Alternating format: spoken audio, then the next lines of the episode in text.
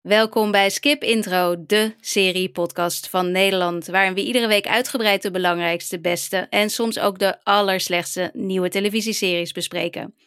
Mijn naam is Anke Meijer en tegenover me niet één, maar twee mensen, want this is Ennis and nobody really leaves, Thijs Schrik en Danielle Kliwon. Hallo jongens. Hey, hallo. Ik ben stak hier met jullie. Ja. Je komt nooit meer van me af. Je gaat nooit meer weg, nobody really leaves Ennis. Nee, ben altijd zo'n schaduw die over jullie schouder meekijkt. Ja, Danielle is, eh, is deze week aangeschoven in de reguliere aflevering. Omdat we het nog één keer uitgebreid over True Detective Night Country willen hebben. Nu de laatste aflevering is uitgezonden.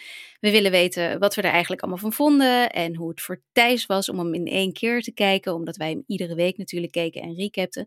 En we willen ook even kijken wat er de komende tijd allemaal bij HBO verder te zien gaat zijn. Want dit was de grote maandagavondshow voor ons.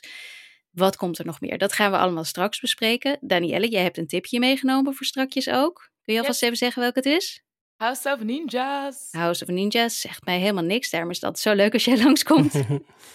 en Thijs, wat ga jij straks nog bespreken? Ja, of het een tip is, is de vraag. Maar eh, we moeten hem bespreken. De serie Patty. Ja, Over- Patty. Over Patty Bart? Jazeker. Oh lord. Kijk, dat is waarom Thijs erbij zit. maar dat gaan we zo doen. Ehm, gaat het goed met jullie alle twee? Ja, Ja Danielle ja. klikt. Ja, het is een beetje nat en grauw buiten. Maar ik voel nu we een nieuw serieseizoen ingaan. Ik zie al mijn oude series en nieuwe seizoenen zijn begonnen. Er komen nieuwe series aan. De lente is op komst. Je krijgt er weer helemaal energie van. Ja, de lange nacht is eindelijk voorbij. precies. Dat is toch heel fijn. hey, we gaan eerst even, eh, voordat we naar de series gaan, gaan we naar het serie nieuws. Er is niet heel veel serie nieuws deze week, maar er kwam net iets binnen in de mail en dat moest ik toch even hier bespreken. Namelijk dat Quincy Promes een eigen dramaserie krijgt. Dat is een voetballer, oftewel eigenlijk een gevallen voetballer, want gewoon een crimineel. een crimineel. Een veroordeelde crimineel. een keiharde crimineel die in Rusland zit momenteel. Ja. Omdat hij, als hij naar Nederland komt, gevangen Ja, ja, genomen is wordt. Rusland heeft geen uitleveringsverdrag, hè? Ja, ja, Rusland. is niet verrassend. Maar eh, ja, dus er komt een dramaserie. Ehm het, heb jij nog bij de hand, Danielle, wie hem ging maken? Ik heb het even weggeklikt. Ja, de, de twee productiemaatschappijen slaan de handen in één. En één daarvan heeft dus ook de documentaire van Daddy Blind gemaakt, die laatst op Videoland is gekomen afgelopen jaar. Daddy Blind Nooit meer stilstaan. En dat ene woord Feyenoord is ook van dezelfde maatschappij, Lucis, Lutsus volgens mij. En dat geeft me op zich wel een fijn gevoel. Want Ik die heb jij gezien, er- die documentaires? Dat, dat ene woord Feyenoord toevallig niet. je lacht erbij. Maar Daily Blind heb ik wel gezien. En dit zijn wel mensen dus die ervaring hebben met voetbaldocumentaires. Maar dit is Mhm. een geromantiseerde, Ja, gefictionaliseerde versie van het levensverhaal van Quincy Promes, de veroordeelde drugshandelaar, wiens panden in beslag zijn genomen, die zijn neef heeft neergestoken. ja, kijk, leuke man hoor. Ja, ik zal even de tagline, die dus in de mail staat, in het persbericht is... Nee, wacht, dit is de titel, daar zal ik mee beginnen. Quincy, leven als een baller. Baller is het dan waarschijnlijk. Echt, sorry. Daar, Alleen die titel al leven als een baller. Like, ken jullie die maar serie moet het dan... ba- ja, ja, ja, zeker. Rock? Zeker, zeker. ja. Ik ben bang dat dit dus echt zo- zo'n productie gaat worden. Want er staat onderin het persbericht ook van... We hebben fictieve elementen gecombineerd met openbare bronnen... vergelijkbaar met series als, series als Mokro Mafia en Undercover. Dit gaat gewoon Die- ballers met Dit- Quincy Promes worden. En veelste geromantiseerde kijk op Ja, iemand die gewoon geïnspireerd, crimineel is. geïnspireerd door het tumultueuze leven van voetballer Quincy Promes, wiens carrière zowel schitterende hoogtepunten als diepe dalen kent. Fuck off, die man is gewoon een crimineel. Wat voor tumultueuze... Like, you make the choice. Ik- You ik vind het-. Ik vind het Je was echt al een niet kunnen. voetballer. Je had al geld toen je alsnog koos om deze Precies. criminele activiteiten uit te voeren. Het is, eh, eh, we hebben het een paar weken geleden, Thijs en ik hebben het uitgebreid over Mr. Bates versus de Post Office gehad. En de invloed die series kunnen hebben op de maatschappij en op, op, ja, op, op dat mensen boos worden en actie gaan ondernemen en dat de politiek in actie komt. En, en sorry, weet je wel, toen zeiden wij, wat zeiden we ook alweer tegen elkaar Thijs? Waar moet een serie over komen over het? Ja, toeslagenschandaal. Dat, daar wat denken serie over. Wat denken ze in productieland van Nederland? Laten we Quincy Promes doen. Ja. Maar weten we zeker dat dit niet... Kijk, je kunt ook een heel kritische serie over hem doen. Maar het persbericht eh, Dit heb ik even persbericht is snel- niet Doet vermoeden van niet. Nee. Nee. Maar eh, ze zijn hem ook nog niet kwijt aan iemand. Want ik zag geen dienst erbij staan. Van geen Videoland, geen Netflix, NPO. Dus ze moeten hem nog verkopen. Ze proberen hem te verkopen, als ik het goed Dit eh, was- begrijp. Stap 1 om het te promoten. En dan helpen wij nu om het even eh, aan de man te brengen waarschijnlijk. Maar nou ja, sorry. Ik heb, ik heb toevallig deze week, want eh, ik eh, kijk eigenlijk alleen nog maar het jeugdjournaal tegenwoordig met mijn, met mijn oudste. En die heeft dus allemaal voetbalplaatjes van een bepaalde grote supermarktketen op de muur geplakt in zijn slaapkamer. En daar zat, die zijn van een paar jaar geleden, en daar zat Quincy Promes ook bij. En toen was net op het jeugdjournaal geweest wat, dat hij dus weer veroordeeld is Hm. voor dit keer dus drugshandel. Ehm, en eh, toen zag mijn zoon die zag het eh, stickertje toevallig op zijn muur en die zei: hey, dat is die voetballer. Toen zei ik: hey, wat zullen we ermee doen? Toen zei hij: Zullen we hem eraf halen? Maar ik ga daar eerst nog even op tekenen. Dus dat heeft hij toen gedaan. En dan krijg je dit in je mail. En dan gaan al die andere kinderen, die, die komen dan op een gegeven moment, nou ja, dat zijn tieners dan misschien, die komen dan zo'n serie tegen waarin zijn leven wellicht verheerlijkt gaat worden. Waarin we het gaan hebben over andere voetballers die achter Quincy blijven staan. Want ze zijn samen opgegroeid. En we zijn vrienden en bros before host. Loyaliteit. Ja, ik walg daar echt van. Ugh. Ja, Ja, het ik Is er nog ander nieuws?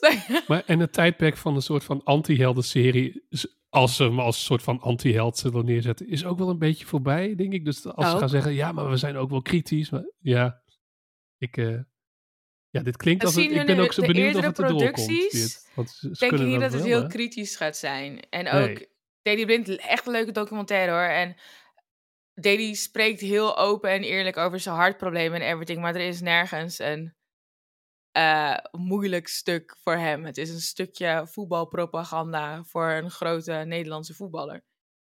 En ik ben heel bang dat dit dat ook gaat worden. Hmm. En zeker aangezien we Mokro Mafia en Undercover als voorbeelden erbij gaan noemen, denk ik. Ja, want dat Ja, zijn wel series, series die dat verheerlijken, toch? Criminaliteit. Precies. Dus ja, nou ja, ik, eh, we, gaan het, we we- gaan het zien. Laten we hopen dat het er nooit komt. Sorry mensen die hier een heel mooi... Als het een mooi idee is en je gaat er iets van maken wat eh, Ja, wel door de beugel hopen kan. dat het er nooit komt. Laten we hopen dat als het er komt, dat het, dat het tegendeel bewezen is. wordt. Ja, Dat, dat ze nu be- dat ze gaan bewijzen dat we het helemaal mis hebben en dat we veel te... Ja, Hoog van de toren. En, juist. en dan zitten we hier over anderhalf jaar weer van... De Oh, sorry, culpa. echt wel een goede serie geworden. Top, dit andere perspectief. had ik nooit verwacht. Ja, die sticker die gaat weer terug. Nee, no way. nou, dan een eh, veel leuker, veel leuker serie-nieuwtje. Eh, dat is namelijk dat FX, we kennen het wel, het netwerk, het Amerikaanse netwerk, wat eh, eh, series voortbrengt die bij ons vrijwel altijd op Disney Plus komen. Die heeft een pilot aangekocht, dus nog niet de hele serie, wat dan wel weer een beetje jammer is, van eh, de nieuwe serie van Sterling Harjo. Ster- Sterling is natuurlijk de maker, bedenker, schrijver van Reservation Dogs. De serie heet The Sensitive Kid, Kind, sorry, The Sensitive Kind. En Ethan Hawke speelt de hoofdrol. Ik werd daar heel blij van. Jullie niet. Oh ja, nee, klinkt... Oh, ik verwacht er gek genoeg nog een zin, maar nee. Er is verder nog niet zoveel bekend. Dus eh, Nee. zeer, zeer goed. En het is ook denk ik niet zo erg dat er een, eerst gewoon een pilot... Misschien moeten we het pilot maken was weer een beetje afgeschaft. Want, eh, zeker in de Netflix-tijdperk van... We geven meteen een seizoen of twee In een seizoenen. serie order, ja. ja. Ja, laten we laat eerst maar gewoon laten ze die pilot maken. En ik heb met deze naam erbij, met Ethan Hawke erbij. Ik kan me niet voorstellen dat ze daar nee tegen zeggen. Maar goed, je weet het niet. Dus, eh, is, ja, zei, goed is het. Hawk en zei ik Hawke? Wat is het? Ik zag Hawk. Ja, dat, Ik misschien zeg zit ook ik wel Hawk. Maar ik vind Hawkie trouwens wel mooi klinken. Klinkt zo, wel sp- leuk, zo ja. schrijf je het wel natuurlijk. Dat, eh, dit is dan ook weer zoiets, zo'n naam die je al honderd jaar kent. En ik heb zoveel van die man gezien en dan weet ik eigenlijk niet hoe je het Hawk waarschijnlijk gewoon op zijn Amerikaans. Je moet altijd op zijn lelijkst uitspreken. En net als Pulisic, wat gewoon Pulisic is, want hij komt uit Polen of zo. En dan is het, omdat hij Amerikaan is, is het Pulisic. Is dat, Pulisic. is dat een voetballer? Ja. Danielle, je zit nu bij Skip in serie podcast so Skip sorry. intro. Wist jij dat Thijs? Had jij enig idee waar ze het over had? had? Bij mij is het een beetje geëindigd eh, tijd, tijdkamp Bergkamp en zo. Dat soort Het voetbal. is trouwens een, het is een Kroaat, maar als je, je denkt aan Kroatië. En dan heb je die IC-klank aan het einde. Dat is een ic-klank, Modric. Modric. Ja, ja. Pulisic. Maar omdat hij dus Amerikaans is, Ja. de Amerikaanse kraai is het Pulisic. Ik weet Oh, het. Ethan Hawke is waarschijnlijk origineel Ethan Hawke, maar omdat het een Amerikaan is, is het. Oh. Ja, nee, het- dat is het eerste wat onze Amerikaanse vrienden ons leerden toen we naar New York verhuisden. Was alles, alles op zijn Amerikaans en dus lelijk uitspreken. Dus Ethan Hawke. En dus lelijk Ja. uitspreken. ja, maar eh, het, eh, we weten nog niet helemaal waar het over gaat. Tenminste, wat er staat is dat The Sensitive Kind is a Tulsa noir about a guy who knows too much. Dat zegt af, exactly het- nothing. Is Tulsa Noir, is dat een genre? Nou, dat is een beetje Scandinoir, maar dan nu in Tulsa. Ik had er echt nog nooit van gehoord. Nee, ik ook niet. En ik heb ook geen idee wat dit gaat worden, maar ik ben toch enthousiast. Ik wil wel zeggen, als je Tulsa Noir googelt, dan krijg je de Black Wall Street Massacre, Ja, de Tulsa Race Riot en alle andere... die ken je toch wel uit The. Watchmen? Ja, die ken ik wel. Ja, ik wou Maar zeggen. dat is het eerste resultaat en Ja, daaronder Sterling een Harjo. Sterling Harjo, Ethan Hawke. Dus het gaat al helemaal rond. Ja, Ja. ze hebben het bedacht voor de serie dan waarschijnlijk. Oh, en het is ook een Dus, jurk. Tulsa Noir is een jurk. Ja, een hele mooie zijde roze eh, omslagjurk. Oké, Damesjurk te kopen op kledingwinkel.nl. oké. En, dan, en dan gaat de serie over hoe het personage dat- van Hawk te veel weet over die jurk. Dat moet het dan Of zijn. over die Tulsa Race Riot en dat die Nou, de- undercover gaat met een jurk. nu ga je echt te ver. Ik neem aan dat niemand meer eh, na Ik Watchmen, niemand meer... theorieën bedenken, Anke. Ja, dat weet ik. gemerkt Ja. True Detective. Dat weet ik. Ja, het had hem gekraakt, hè, Thijs? Heb je dat al... eh had je dat Oh, meegekregen? nee, ik heb de nieuw, nieuwste niet gehoord. Dus eh Danielle je zat er had... gewoon eh, helemaal on gaan top nu nog- it. Ja, Oeh. we gaan nu nog niks spoilen. Aan het einde, als we het er uitgebreid over gaan hebben, dan gaan we gewoon volop met spoilers praten. Maar Danielle had hem gekraakt. In aflevering drie van de recap had ze al geraden hoe het allemaal in elkaar zat. Dus- Met hulp van Anke en schreeuwend aan het einde van de Nee. uitzending. Nee hoor, ik heb helemaal niks gedaan. Nou ja, dat, eh, dat was het, eh, het serie nieuws voor, eh, voor deze week. Het is niet zo heel erg veel. En dan gaan we nu eh, vooral door naar eh, alle leuke series die we hebben. Waaronder dus House of Ninjas en Patty en dan straks HBO. Maar eerst even dit. Hey Thijs, we hebben een primeur. Oh ja? Ja, we hebben onze allereerste sponsor ooit. En het is een hele toepasselijke. Het is namelijk Sky Showtime. Je kent Sky Showtime, toch? Ja, zeker. Dat is de streamer van onder meer Pokerface, een van mijn favorieten. En volgens mij zit een van jouw favoriete series van vorig jaar er ook op. eh, Fellow Travelers. Ja, klopt. Heerlijke serie was dat. Weet jij wat de grootste serie op Sky Showtime is? Mm, Dat moet wel een Taylor Sheridan titel zijn. Dus dan ga ik voor eh, Yellowstone. Ja, klopt helemaal. Yellowstone, dat is de moderne western over de familie Dutton. Met John Dutton aan, eh, aan het hoofd. En die wordt gespeeld door Kevin Costner. Ik heb nog een leuk feitje. De serie speelt op een ranch die zo groot is als de staat Rhode Island. Dat zegt Dutton heel vaak in de serie. Dat betekent in Nederlandse begrippen dat hij zo groot is als de volledige provincie Overijssel. Oh ja, dat wist ik. Ja, je hebt een keer een leuk stuk geschreven voor de krant over Yellowstone en over Sheridan en zijn hele universum. Het is ook de meest bekeken serie van heel Amerika, toch? Ja, dat klopt. Eh, ik geloof dat alleen de NFL Sunday Night Football uitzendingen meer kijkers trekken. Ja, ja wat, waar zit dat het in? Wat is die aantrekkingskracht? Nou ja, het is eigenlijk heel plat gezegd een beetje een soapserie over cowboys. Wat echt een hele beproefde formule is voor televisieseries. Kijk ook naar het enorme succes van de klassieker Dallas vroeger. En het is daarbij ook een, een prachtig mooie serie met wijdse vergezichten van het mooie Amerika. Van, met heel veel paarden, een cowboyhoede. Het is ontzettend Amerikaans. Hans vertelde me vandaag dat hij regelmatig Yellowstone aanzet wanneer hij heimwee heeft naar Amerika en naar het Midwesten.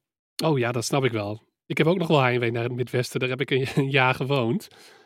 Misschien moet ik toch eens wat verder ook in dat universum duiken. En, maar is de serie niet bijna afgelopen? Ja, dat klopt. Seizoen 5b, en dat zijn de laatste afleveringen, gaat eh, in november in première op Sky Showtime. Maar dat is wel dus nog genoeg tijd om al die andere vier seizoenen en, en 5a nog helemaal in te halen. En dat kan dus op Sky Showtime. Mocht je dat willen proberen, dan kun je zeven dagen gratis een proefabonnement afsluiten. En daarna kost het 6,99 per maand. En het is maandelijks opzegbaar. Ja, wil je nou meer weten over Sky Showtime? Ga dan naar de link in onze show notes. Oké, de serie tips van deze week. Eh, ik heb zelf niet echt iets meegenomen. Dat komt omdat ik eh, de serie eh The Gold heb gekeken. Een hele, hele toffe serie over een, nou ja, een van de grootste goudroven ehm, uit de Engelse, roven überhaupt. Eigenlijk bankroven, zo noem je het. Het is niet echt een bank, maar in ieder geval eh, roofovervallen, zo noem je het, uit de Britse geschiedenis. Het is echt een hele toffe serie. Hij staat ehm, vanaf 22 februari, dus dat is deze week, op NPO. Nu ga ik het goed zeggen. Plus de betaalde variant. Ehm, en volgende week komt hij ook op Start en op NPO 2 geloof ik dat het was. Dus we bewaren deze even, de gold, voor volgende week. Zodat Thijs hem ook kan kijken. Dat ga je doen, toch Thijs? Ja, zeker. Ja, ik zit nu allemaal... Afgelopen week zat ik allemaal dingen te kijken die nog later eh, verschijnen. Maar eh, nu maak ik tijd voor de gold. Nou, ik, ik heb er echt heel veel zin in, want ik ben echt, ik moet er nog heel veel aan denken. Ik vond hem heerlijk om te kijken. En de soundtrack staat al op repeat op mijn Spotify-lijstje. Dus eh, ik, ik, heb, ik wil deze echt heel uitgebreid volgende week gaan bespreken. Maar dat gaan we dus volgende week doen. Dus luisteraars, als je zin hebt en tijd hebt dit weekend, ga hem dan ook alvast kijken. Dan kunnen we volgende week uitgebreid erop ingaan. Maar ik heb dus verder geen tip. Maar Danielle wel. Danielle, House of Ninjas. ウーマ島が復活してる力を合わせれば俺はこの国を誤った方向に導く腐った頭を変える警察にも仲間が俺のこともバレてた家族のこともお前たちは忍びだ Ik, eh, ik denk, ik blijf gewoon in mijn niche van Aziatische series. Heel goed. En ik neem weer een Aziatische serie mee. Dit keer heb ik een Japanse drama slash actie slash comedy serie meegenomen. House of Ninjas. En we hadden natuurlijk aan het begin van het jaar al The Brothers Son Ja. getipt. Ja, die hebben we in de allereerste eh, aflevering eh, van het jaar hebben we daar keken we vooruit. En toen keken we vooruit naar inderdaad The Brothers Son. Daar had jij veel zin in.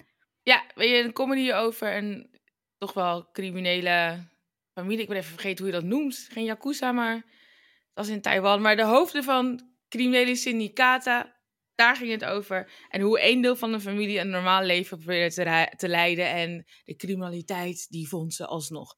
En ik kijk heel erg uit naar die serie, maar ik vond het best wel teleurstellend. Omdat het iets Hmm. van diepgang miste en net iets te lichtzinnig Hollywood-achtig was. En toen kwam daar Netflix met House of Ninjas. Ja, dit is gewoon een Netflix-serie. En ik weet dat Netflix zo'n... Ja, zo'n standaard conceptje, mixje heeft. En bijna alles ziet er hetzelfde uit. Maar dit is gemaakt ook in een combinatie met de Japanse tak. Dus het is net wat anders dan de Europese en Amerikaanse Netflix-producties. Het gaat over eh, shinobi, ninjas.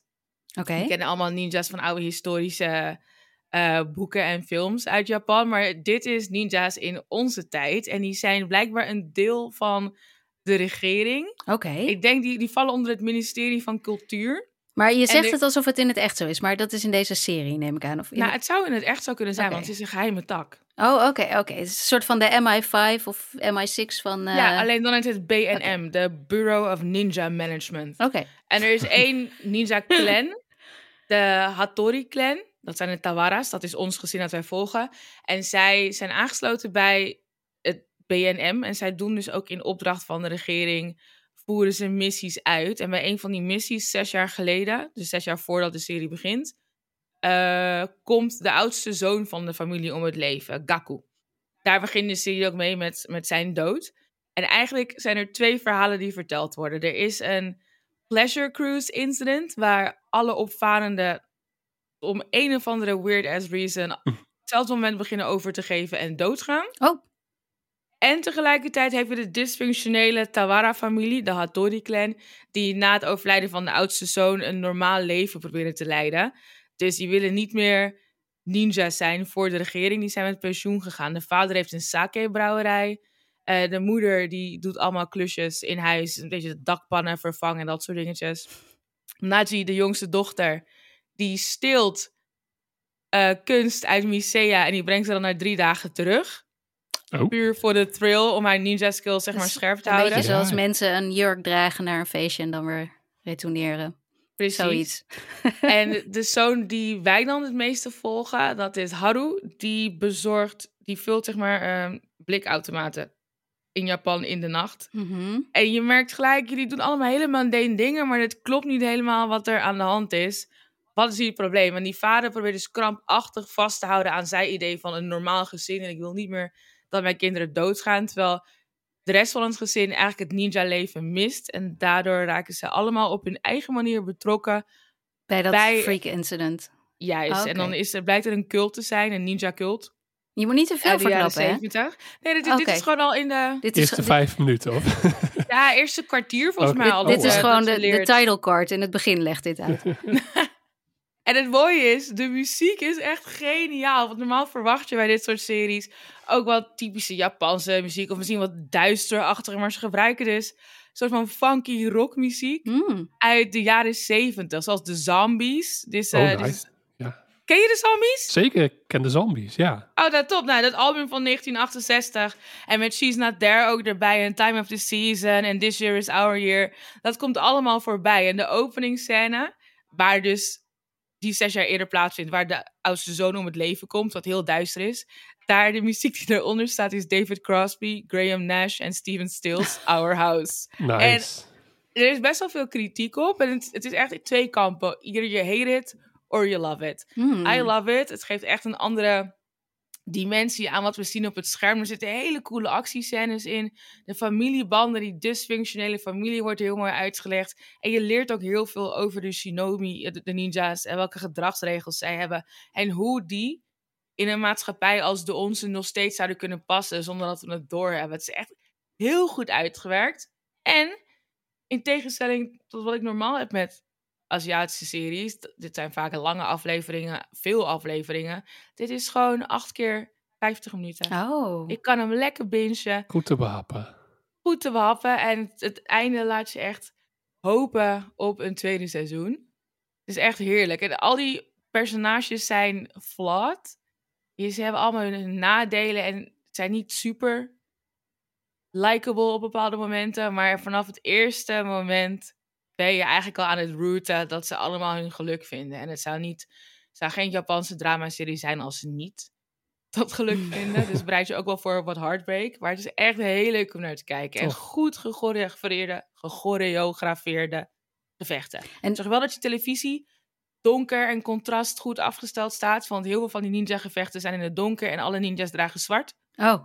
Dus Oh, soms dat is wel- wel lastig. Is het een beetje House Oh. of the Dragon kwaliteit dan? Of, eh? Nee, wel, het- wel betere kwaliteit. En ook door de manier waarop de gevechten gechoreografeerd zijn, Mhm. kan je het makkelijker volgen dan House of the Dragon. Ik denk wel dat jullie wat problemen zullen hebben met sommige needle drops. Want? Die niet, gewoon niet goed getimed zijn. Oh. Oh, dat, want dat is wel essentieel als het opeens ik ben er nog niet verkeerd valt. achter Dan is het of een needle dat scratch meer. is. Ja, maar ik ben nog niet achter of dat expres is. Of een fout. Maar het gebeurt zo consequent, consistent door de hele aflevering. Oeh. Door alle afleveringen. Dat ik het ben gaan accepteren. En samen met die rare soundtrack. Denk dat dit een artistieke keuze is En verder loopt de, de, de, de tekst loopt wel synchroon. ja, ja, Met, ja. met de mondbeweging. Oké. Want dat heb En je ook wel eens mensen- soms namelijk. Dat dat niet gelijk loopt. Dat vind ik heel irritant. Dan kan ik niet heb verder kijken. met ondertiteling gekeken. Hè? Dus ik heb wel gewoon de Japanse originele versie. En de Engelse dub is oké. maar als je goede ogen Dat hebt... vind ik altijd zoiets geks bij Netflix. Dat je dan, dan heb je een Italiaanse serie en dan zet je hem aan en dan denk je, waarom praten ze allemaal zo gek Engels met zo'n dik accent? En dan heb je per ongeluk de dub aanstaan. Heel vreemd. Precies Duurt dat. soms vijf minuten voordat ik door heb van, oh, dit is niet een scène waarin ze even Engels spreken. Dit is Ja, gewoon ik de ik dub. vind het wel chill voor mensen die natuurlijk gewoon slecht zien zijn, die niet de ondertiteling mee kunnen lezen, doe dat maar Je weet- automatisch in de taal Maar je van weet waar- hun Netflix. Je weet waarvoor ze dit doen, hè? Dit doen ze voor al die mensen die op derde en vierde schermen willen kijken, terwijl ze ook nog op Netflix hebben aanstaan. Daarom doen ze dit. Dit doen ze niet. Dit is niet uit de. go- Ik dacht dat dit uit de van een goedheid van, hart, hun nee. hart was voor Nee. zeg maar de hoorbeperkte. Ja, m- nee, dat, die, die, die, Dat groep, horen die doelgroep is niet zo groot. De, gro de grotere doelgroep in deze, dat zijn de, de Gen Z'ers die eh, ook op hun telefoon naar TikTok willen kijken en tegelijkertijd eh, op hun iPad eh, naar, noem nog, I'm so Schools. disappointed in life. maar ik wil jullie wel allemaal aanraden om House of Ninjas te kijken. Want Cool. er zit in de... Ik zeg niet waar. Ergens zit zo'n gigantische twist... die je eigenlijk al voelt aankomen... maar die zo goed geëxecuteerd is... dat je het niet erg vindt dat je hem al ziet aankomen. En als series dat bij mij kunnen doen... ik ben echt altijd zo'n mierenneuker van... oh, het was al lang duidelijk. Oh, wat slecht. Dit is zo goed uitgevoerd. Was like, yes, thank you. Thank you, Japan. Thank you, Shinobi. Dit klinkt, klinkt echt heel leuk. Ik ben heel benieuwd. Had jij ervan gehoord, Thijs? Helemaal niet. Nee, maar, Nee. eh, maar ik hou ook wel van series die eh, gekke needle drops doen. Dus misschien een keer als we een rustige week hebben, dat er een keer een muziekspecial moet komen. Of als er een, weer een soort van nieuwe muziekserie komt. Needle drop special. Want eh het kan ook een serie maken of breken. Ik hou er wel van als het ook niet period appropriate is. Dus dat Ja. het eigenlijk niet bij de tijd past. Dus Ja, klinkt, dat was. klinkt interessant, ja. Ik zag wat kritiek bij de Gold, waar we het dan volgende week over gaan hebben. Daar gebruiken ze eh, een beetje de, de, de meer stemmige jaren tachtig eh, soundtrack hebben ze daarvoor gekozen. Een beetje meer ehm, eh, Joy Division-achtige nummers, zeg maar. Alleen ze, ze gebruiken soms nummers bij scènes in, zeg maar, ik zeg iets 84 en dan gebruiken ze een nummer wat in 86 uitkwam. En daar vielen heel veel mensen over. Oh ja. Wat Ja. misschien ook wel een beetje. En we kunnen het straks bij True Detective ook nog even over de needle drops hebben. Want daar waren sommige mensen ook niet over te spreken. Over de... Billie Eilish. Ja, nou, dat was dan de, de, de meest normale needle drop nog volgens mij. Maar daar laten we het daar zo over hebben. House of Ninjas in ieder geval staat nu helemaal op Netflix. Alle acht afleveringen. Lekker bingeball. Ehm ik, ik ga het proberen. Ik, het klinkt, je bent super enthousiast, dus je hebt me eigenlijk echt een overtuigd. serie. Het is echt leuk. Oké, leuk. Thijs, dan gaan we naar Patty. Ik wist niet dat jij kon zingen. Ik ook niet.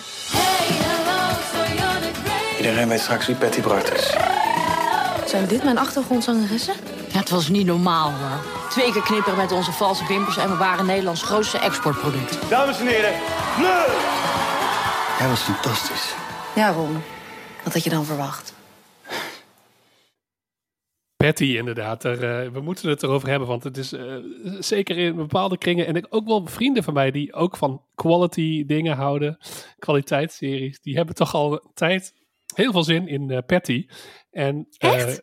ja, Meen je dat zeker. nou? Ja, ja, ja, nee, ja ze, ze is ook een fascinerend figuur, lover, lover or hater. Maar kijk eens dan ook naar haar reality show. Ja, die heb ik wel Ja, gezien da- daar heb ik eigenlijk, toen ik jong was, misschien was dat wel mijn eerste kennismaking met Patty Brat. Die Oh, houd toch op. Zo, zo oud ben je, zo jong ben je helemaal niet. Dat was toch eh, ergens jaren negentig al? Het waren al vroeg erbij, of jaren nul.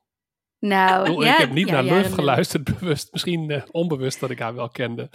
Maar eh, ik zat ook meer in een VPRO-gezin dan... eh, waar misschien Patty Brat niet zo vaak te sprake kwam. Nee, maar Patty Bart, ik, ik, nou, ik heb wel het idee dat ik, dat ik al wist wie ze was voordat die reality show kwam.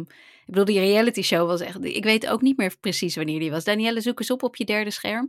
Ik, eh, ik weet alleen maar dat... Ja. Ik weet het ook gewoon niet meer. Maar ik weet wel dat... Ik kende zeg maar Connie Palme. Hoe heet die andere? Breukhoven. Nee. Breukhoven bedoel ik. Connie Palm is de Breuko- schrijfster. Sorry. Sorry, Connie Palme. Breukhoven en dan eh Pai. Ik kende Patricia bij. En je kende zeg maar ook wel hun meidenband. Maar echt Patty Bart leerde we pas echt kennen via die reality show. Omdat toen wij jong waren, was ze eigenlijk al een beetje voorbij haar hoogtepunt qua muziek. Ja, zeker. en toen wij het bewust mee konden krijgen, toen begon ze met die reality show. Dus ik snap op zich wel waar Thijs vandaan Ja, komt. misschien ben ik Wij dan toch wel een paar jaar ouder tussen dan die twee ja. hoogtes geboren. Ik denk Nou. echt eh, eind jaren 90, begin jaren 0 dat ze die voor het eerst. Dat zou wel, want het, het, waren, het was had, een van de eerste reality-series volgens mij inderdaad, die we kregen. En het enige wat ik me daar nog vooral van kan herinneren is dat ze met de wc-borstel de badkamer ging schoonmaken. dat dat heel vies was. Dat weet ik nog. Ja, maar goed, eh, Patty Brat, de serie ja. dus, die heet eh, Patty met eh, helemaal in caps lock, jongens. Ja. die mogen hem, Ja, ik zag het. Allemaal hoofdletters. Ehm, gebaseerd op het leven van Patty Brat. Het wilde, ja, ze is wel een van de eerste BN'ers, waarbij het BN'erschap ook eigenlijk is wat ze deed. Tenminste, ze was Ja. natuurlijk doorgebroken met een, met een meidenband, Luf. Maar daarna werd ze vooral bekend van bekend zijn. TV-programma's en allerlei dat soort dingen. Maar vooral ja, veel in de roddelbladen. Dus ze heeft een heel, heel wat mannen heeft ze gehad, scheidingen. eh, eh, fina- financieel meerdere malen zat ze helemaal ehm, Aan de grond, ja. aan de grond. Pieken, hoge pieken, diepe dalen. Dus in principe in de juiste handen heb je daar best wel een... Daar kun je een vermakelijke serie van maken. En dit, dit komt uit de koken van Wil Koopman. Die eh, heel veel series heeft gemaakt. Ook met Linda de Mol, Divorce en dat soort dingen. En Oogappels. Dus ja, het, het- ik stond er helemaal voor open. Ik dacht van dit kan... Ik hou niet van de term guilty pleasure. Maar als je hem dan ergens zou moeten gebruiken... dan zou Patty Brat eh, van toepassing kunnen zijn. Dus ik eh, stortte me er gisteren in eh, nadat het in première is gegaan op de huishoudbeurs. Dus dat zegt ook wel weer, daar gaat Nee, maar Patty-. Patty Bart zit tegenwoordig inderdaad in een soort van kleedjes voor op de bank en kussens en zo met Ja, tijgerprint. ja. Dat is, daar verdient zij op dit moment haar geld mee. Ik krijg wel eens persberichten. Ja, Ja. ehm, maar het is een clusterfuck deze serie. Ik stond met... eh, en hè, ik, ik had echt geen eh, Succession verwacht of noem, noem maar op. Maar De lat lag laag. de lat lag laag. Maar wat ze hier proberen, ze hebben dus eigenlijk twee actrices die... eh één actrice speelt de jonge Patty Brad, Holly Mae Brood. Oh ja. En Eva van de Weideven, die speelt de oudere Patty Brad. Alleen ze hebben ervoor gekozen om eigenlijk die lijnen een beetje door elkaar heen te doen. Dus de- op het ene moment zie je de wat oudere Patty Brad die voor de denk, derde of vierde keer aan het gaat trouwen op Ibiza. En dan schakel je weer terug naar de jaren zeventig en naar nou, hoe ze opkomt en eh, eh, met haar ouders, problematische relatie met de ouders en dan hoe ze dan eh, in lucht terechtkomt, dat bandje. Ehm, maar dat springt maar heen en weer en ik dacht, gaat dit nog veranderen? Nee. En dan ook de oudere versie van, van Patty, die ziet eruit, die heeft een soort make-up op of prosthetics. Nou, dat ken je wel van, nou, als dat goed gedaan is, dan ben je onherkenbaar en dan, dan zie je er heel anders uit. En hier leek het een soort, alsof het bij eh, een sketchprogramma gedaan was. Zo slecht ziet het eruit. Het is echt freaky. Het is echt verbijsterend dat dit er doorheen is gekomen. Dus dan zie je Ik een soort, het net. soort monster in beeld. Ja, precies. Het is echt Ehm, vreselijk. En je ziet dat dan ook bij het programma Sterren Springen. Daar opent het mee. Dat was dan een, ja, springen van een duikplank met BN'ers. En daar Oh, ja. maakten ze een grote smak. Daar opent de serie mee. En dan zegt ze iets als van eh, altijd ja zeggen. Altijd ja zeggen, want niemand is zo goed in zelfpromotie of in, nou ja, schaamteloze zelfpromotie als Patty Brad. Maar ik, het is heel zonde, want het jaren 70 lijntje met Holly Mae Brood is best leuk gedaan. Dat ziet er best tof uit. En je ziet van, goed, het echt realistisch voelt het niet aan, want ze stapt een studio in en dan opeens eh, krijgt ze twee andere bandleden en dan zit ze in een band en dan eh, nemen ze een liedje op en dan doen ze alsof ze, terwijl ze in die studio staan, voor het eerst horen wat voor liedjes ze gaan inzingen, dat soort dingen. Ehm, maar daar zit in elk geval nog wel gewoon een, een duidelijke lijn in. Alleen die wordt steeds onderbroken door de keuze om dan weer terug naar ongeveer deze tijd te gaan. En dan eh, moeilijke relatie met de zus en nieuwe En haar man. dochter? En de dochter, die, eh, die heb ik nog niet gezien, want ik heb anderhalf aflevering gekeken. Dat vond ik genoeg om hem... Ik wilde het de kans geven om, ja, Om beter te laten te worden. Ik dacht van, misschien gaat het springen van heen en weer springen in de tijd... Gaat dat nog veranderen? Maar nee, dat, dat blijft er dus wel in zitten. Ja, ik zie hier een, En, eh, eh, een ja. foto die Danielle even in de chat gedeeld heeft eh, op de Libelle-site van Eva van de Weideven in, Ja. in kostuum inderdaad. Nou ja, ze, Ja, nee, ze, En lijkt soort- er niet eens op. Nee, en, het, en zij is ook Wat is best er met die wangen? Ze is een leuke actrice, maar hier eh, zit ze gewoon helemaal achter een soort hele gekke laag make-up. Wat, ja, dat haalt je er helemaal uit. En eigenlijk het, het enige wat ik echt positief, waar ik positief over kan zijn, is de disclaimer. Want dit soort series hebben vaak zo'n disclaimer van, dit is gebaseerd op Mhm, waar gebeurde mhm. dingen, maar Sommige dingen zijn dingen- gedramatiseerd. sommige ja. dingen zijn gedramatiseerd. En ik, wil, ik heb even de hele tekst eh, overgenomen. Deze fictieve serie is gebaseerd op de gedramatiseerde en uiteraard hier en daar gekleurde herinneringen van het leven van Patty Bruid. Alle overeenkomsten met haar echte leven zijn daarom op louter toeval gebaseerd.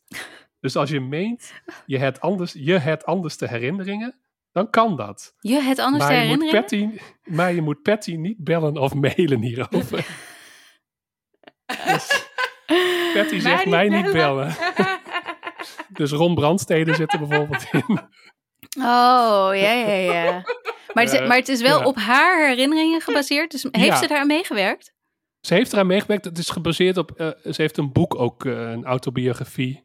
Mhm. Dus daar is het deels op gebaseerd. En ik denk misschien ook wat interviews, dat heb ik niet gelezen. Maar ik denk grotendeels dat boek. En ze doet vrolijk mee aan de promotie. En ik zag dat de Volkskrant, Volkskrant Magazine, die had vele pagina's Patty afgelopen weekend. Dus de PR-machine. Maar het is dus wel eh, zo, goed. het is gebaseerd op mijn herinneringen. Ja. Maar als het overeenkomt met het echte leven, dan is dat toeval. Toeval? Ja, dus En al dan die moet je mij niet bellen. Ja, niet precies. bellen, want al die mannen die erin zitten, die... Oh my Ja, gosh. Maar nu is, ben ik eh, ook wel benieuwd. Nu wil ik Ja, gewoon wel ik kijken was ook en wel zien wat benieuwd. En ik- zit. Ik stond helemaal klaar voor een soort geinige, trashy serie, maar daarvoor is het niet leuk genoeg. En ja, alleen de- ja, de lijn met Luf is nog wel af en toe leuk als ze op tour gaan. En dan, dan, het wordt ook allemaal zwaar overdreven. Dat is ook een beetje gekleurd, denk ik, door Patty zelf, die van overdrijven houdt. Dus dan moeten ze in één maand 120 optredens doen. En dan zeggen ze van, eh, 120, dus Ja. drie per dag. Dat is heel veel. Vier per dag. en dan zeggen ze, we reizen van Huftershoek tot Aanrandersveen. En dan, ja, dat vond ik nog wel een grappige... er zit wel wat petty humor in, maar al met al vond ik het... Mijn verwachtingen waren niet te hoog, maar toch was ik teleurgesteld. Oh man. Oké. Ja. En, eh, en kunnen mensen die eventueel zin hebben om toch te gaan kijken hem al zien? Is, staat hij al op video? Ja, hij staat eh, volledig op Videoland. Oh, het ja, wordt gewoon ook in één keer gedropt. één keer Hoeveel gedropt. En ze hebben hem het?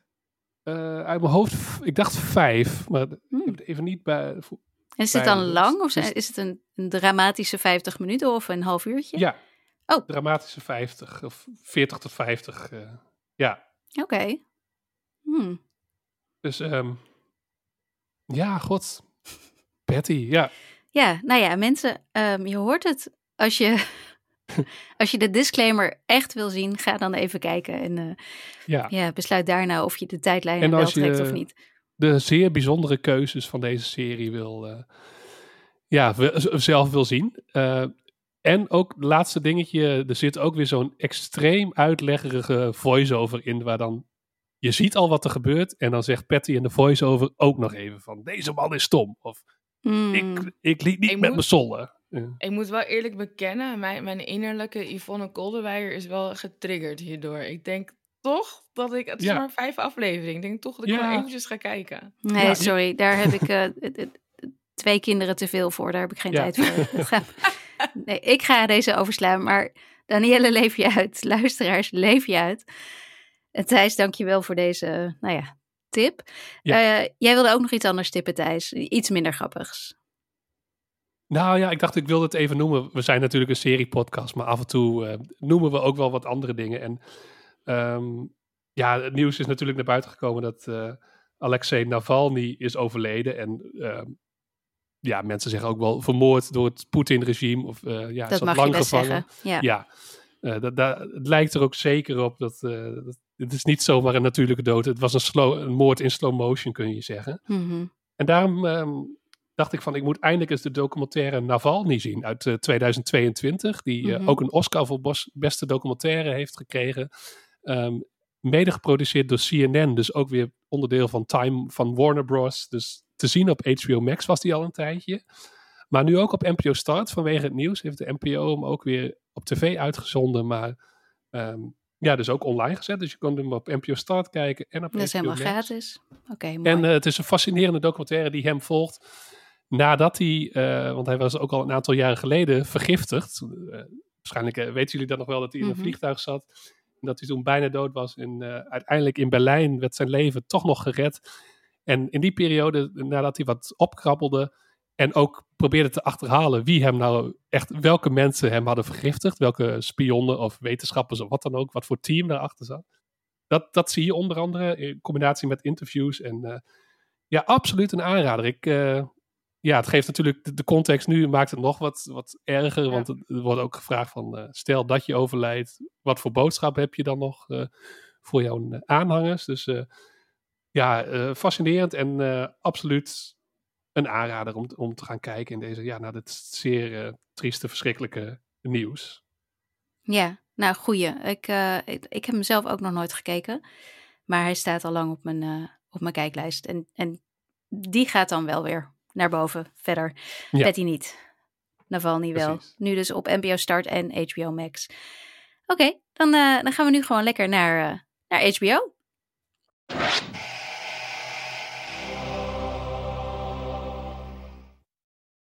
Ik, eh, we gaan eerst, we gaan zo meteen, denk ik dat het beste is, True Detective Night Country even uitgebreid bespreken. En dat doen we dan aan het einde, zodat mensen die nog niet hebben afgekeken of de hele serie nog, nog niet zijn begonnen überhaupt en het nog willen zien, hem dan kunnen uitzetten. Maar niet dat je nu even dingen moet gaan skippen, want dat is altijd hartstikke onhandig. Dus laten we eerst even kijken, want dit is natuurlijk een grote zondagavond HBO-serie, zoals je dat noemt. Zoals Succession en The Last of Us en Game of Thrones en House of the Dragon. The Idol. En het fantastische The Idol. Ehm, dit was de, het, het, het duurde even, want The Idol was inderdaad ook zo'n zondagavondshow. Die eh, bij ons dan altijd op maandag uitkomen. Maar die was, dat was natuurlijk echt best wel een blamage. Jij, jij hebt er wel van Ja. genoten, Danielle, kan ik me herinneren. Nee, Maar boos. ik zag de potentie die erin zat. Ja, En Ja, ik heb, ja. ik heb gehate-watched. ja, zoals jij Patty gaat heten watchen straks.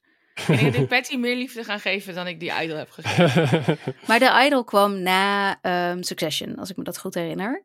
En dat was, dat was een flop. Dat ging niet goed. Ja. Daar was niemand echt heel erg over te spreken. De kijkcijfers waren ook niet geweldig. Daarna is er eigenlijk niks meer geweest tot True Detective Night Country begin dit jaar begon. Begin dit jaar? Was dat begin dit jaar? Ja, dat was begin dit jaar. Waar zijn we? Ik ben Ja, soms de ja. tijd kwijt. Ehm, dus dit, dit was, wat, was het een goed begin? Even zonder te spoilen. Was het een goed begin weer van eh, het nieuwe seriejaar voor HBO? HBO Max? Danielle? Nou ja, ik bedoel, als we de vergelijking gaan trekken met Succession, uiteraard alles is slechter dan Succession. Ja. Maar het is beter dan die Idol. Alleen, ik denk het vervelende van True Detective Night Country is de kritische receptie van een deel van de fans. Het is echt een soort van split door het midden. Of mensen vinden het heerlijk vernieuwend en een goed vierde seizoen wat vraagt om meer. Of mensen vinden het een blamage en vreselijk en vrouwen. En hoe kan dit? Ja. Issa Lopez moet familie zijn van een executive producer. Want dat is de enige manier dat deze over het paard getilde... Puntje, puntje, puntje, puntje. Nee, weet je, vul het zelf maar aan. Ja, daar, de- daar zullen we daar zo echt nog even op terugkomen, want dat irriteert me ook mateloos.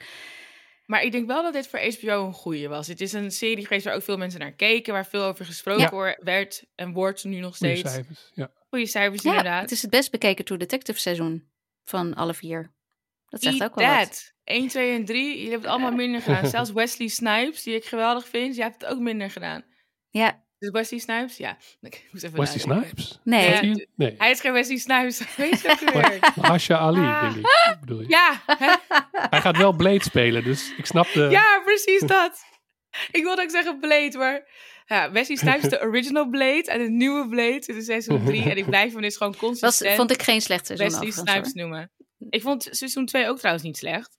Nee, ik wel. Maar Maar, het was anders dan 1. Ja, dus dit, Maar de dus vraag dit, is nu, gaat HBO die lijn omhoog vasthouden? Want Wat Dankjewel. staat er nu op de planning? Dankjewel, ja, om weer terug te komen. gat. Nou, gapend gat, het valt wel mee. Want vanaf 4 maart eh, komt de regime met eh Kate Winslet natuurlijk in de hoofdrol. Oh ja, daar kijk ik wel naar uit. Dat wat een fictieve, autoritair, weet ik veel, land. Ja. Wat Ja. volledig naar de Midden-Europa. Filistijnen gaat. Ja, midden, Midden-Europa wordt er alleen maar gezegd. Duitsland? Nee, nee, want Duitsland bestaat. Ja, dit is dus een beetje een lastig iets. Eh de regime begint dus 4 maart. Dat, dat betekent dat het dat is over een paar weken. Er zit dan een, een weekje volgens mij tussen dat we even niks Twee krijgen. weken. Twee weken? Ja, twee Het is weken, de dankjewel. 19e toch? Ja, ja. Ja, ik ben. Time is a flat circle, Danielle. Ik ben het helemaal kwijt. maar inderdaad, we hebben dus heel even een paar maandagen niks. Dus een paar grote zondag, maandagavondshow dagen Technisch gezien is het maar één maandag, hè? Ja, zie je? Alleen aanstaande maandag en die week daarna, dus over twee weken, dan is de regime al begonnen. Nou ja, jij Dus verbeterde mij. Ja, dus je hebt gelijk. Ja, het, het zijn twee weken qua tijd, maar het is maar één maandag. Ja, precies. Dus You maar right, één maandag waar we niks hebben. En dan komt dus de regime. Dus dat is de grote volgende show. Die heeft maar zes afleveringen. Oh, zes? Zeg ik dat goed, Thijs? Ja, toch? Ja, ja. zes. Thijs? Ja, Ja, precies. Ja. Zes afleveringen, maar net overigens als True Detective Night Country. Zes afleveringen is de, De nieuwe acht afleveringen. ik vind het geen slechte trend. Als, Ik ook niet. ik, ik, ik hou er wel van, stiekem. Ik ook niet. De Gold heeft ook Het is zes een beetje de afleveringen. Britse trend, toch? Brit- Heel Britse erg. series hebben heel vaak drie of zes afleveringen. Ja.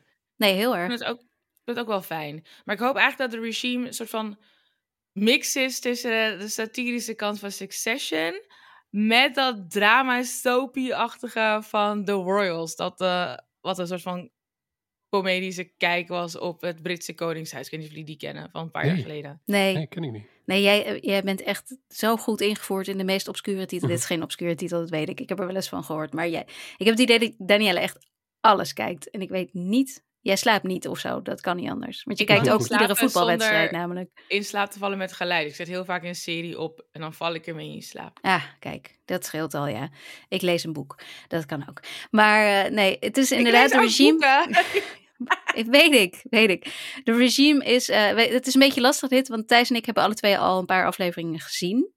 Eh, omdat we alle twee binnenkort wat mensen hierover gaan interviewen, afzonderlijk van elkaar. En eh, hopelijk ook voor deze podcast trouwens, hartstikke leuk. Yes. Yes. En ehm, Alleen, we mogen er nog niks over zeggen, want het review-embargo loopt tot volgende week woensdag. Dus we kunnen er nog, we kunnen, ja, we- we- wij mogen er nog niks over zeggen. Nee. Dus Danielle, als jij daar alleen nog iets over wil ik zeggen. zeg alleen tegen de Nou. luisteraars, Kate Winslet zit erin. Ik heb die trailer gezien en het ziet er super mooi uit. Ook hele van het Ja. scherm afspattende kleuren, dat vind ik altijd wel heel fijn. Ik hou wel van dat high society-achtige macht, scandal, succession zoals ik al zei. Dus ik hoop dat al die verwachtingen uitkomen. Maar ja, we weten er dus pas over één maandag. Thijs, jij Ja, wilde er nog ik- wel iets over zeggen, want jij durft iets te Nou, zeggen. Je kunt wel gewoon kijken naar de trailer, kun je zeggen. Dat, het, het, het is lastig satire. Is het een comedy? Is het een dramaserie? Dat, dat wordt uit die trailer ook niet helemaal duidelijk. En je ziet dat Kate Winslet, eh, volgens mij heeft ze heel veel lol met deze rol. Dat, dat spat er al eh, in die twee minuten van de trailer Het is in ieder geval totaal anders dan Mare of Easttown. Dat, Het is dat totaal durf ik anders. te zeggen. En, eh, ja, nee, nee, verder ik, durf ik niks te zeggen erover. maar eh, ja, ik denk dat het zal, eh, net als met True Detective, eh, wel weer leuke gesprekken opleveren en leuke discussies en noem maar allemaal. Het zal Ja, net op. als True Detective leuke gesprekken en discussies opleveren. Ik hoor hier een hint in. Nou, ik, Nee, dan wil ja, ik daar nog even... Het is gewoon een high-profile serie. Dat wel, maar ik denk, ik denk niet dat het hetzelfde soort... Want het is gewoon, het is geen eh, crime drama. Het, er, er, er worden geen Nee, moorden, eh, tenminste niet zozeer moorden gepleegd die moeten worden opgelost, zoals in True Detective. Dus Maar het is niet zo dat we er een iedere week... Ik, ik denk niet dat er iedere week eh, een soort van, oh nee, waar gaat het nu heen? Het Wat een betekent dit? polariserende serie worden. dat ik denk dat het wellicht wel een serie gaat zijn waarvan mensen of denken fantastisch of denken, huh, dat zou zomaar kunnen. Omdat het, omdat het, het, het enige wat ik erover durf te zeggen zonder iets te spoilen is dat het een, een ik vind het heel verrassend. Allemaal. Hm. En meer ga ik niet zeggen. Want misschien heb ik al te veel gezegd. Ik word een beetje zenuwachtig nu. We gaan door. Hebben jullie het er volgende week over? Nee, dat denk ik niet. Ik denk pas de week daarna als die echt uitkomt. Ga ik heel snel alles achter elkaar kijken. Ja, dan heb je nog tijd om het een beetje te kijken. Ik denk. Om eh, mijn eigen mening te vormen. Ja, heel goed, heel goed. Maar ja, dat is dus, dus op zich is er wel meteen continuïteit. Er komt meteen een hele grote serie aan. Het is ook eh, met Kate Winslet en eh, eh, Andrea, eh, Andrea Riseborough. Jeetje, sorry hoor dat ik je naam zo verpest. Andrea, als je luistert. Eh, en eh, ook Hugh Grant heeft zelfs een rol. Ik heb hem nog niet gezien. Jij Thijs, ben je al zover dat je hem gezien hebt? Ik durf niks te zeggen. Oké. Oké. Maar het is in ieder geval, het is gewoon, het is wel allemaal groot. Het is HBO-waardig. Ja. Ehm, wat ook uitkomt eh, volgende maand al, 15 maart, eh, is een Max, een HBO Max-serie. Want dat is dus het verschil hè, tegenwoordig. Je hebt HBO-series, Wat is originals, het verschil? en HBO Max-series. Ja, de Max-variant Ja. is, is meer eh, zoals de gourmet cheeseburger van Netflix is, voor mijn gevoel. Ben je het daarmee eens, heb- Thijs?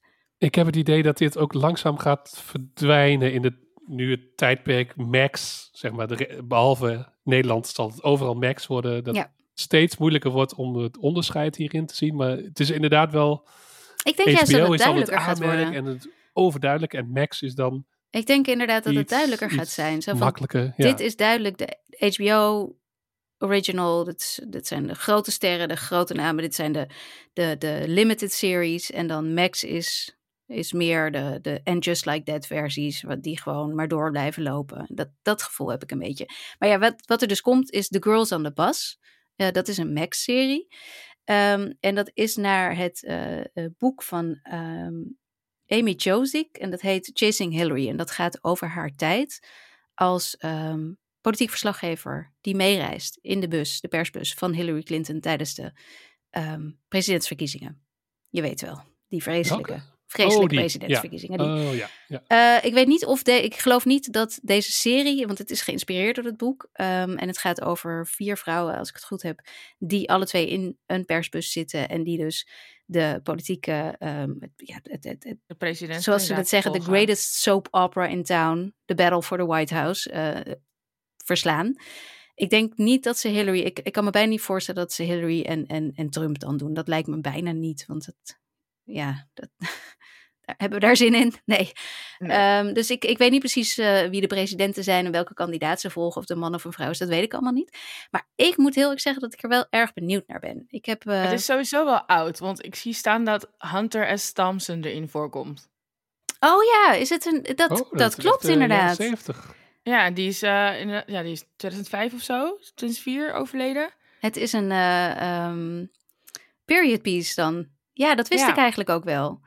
Nou, wat goed van jou. Dankjewel dat je nog even op je, op je derde scherm aan het meekijken bent. maar ik vind het, hoe vind jij het eruit zien, Danielle?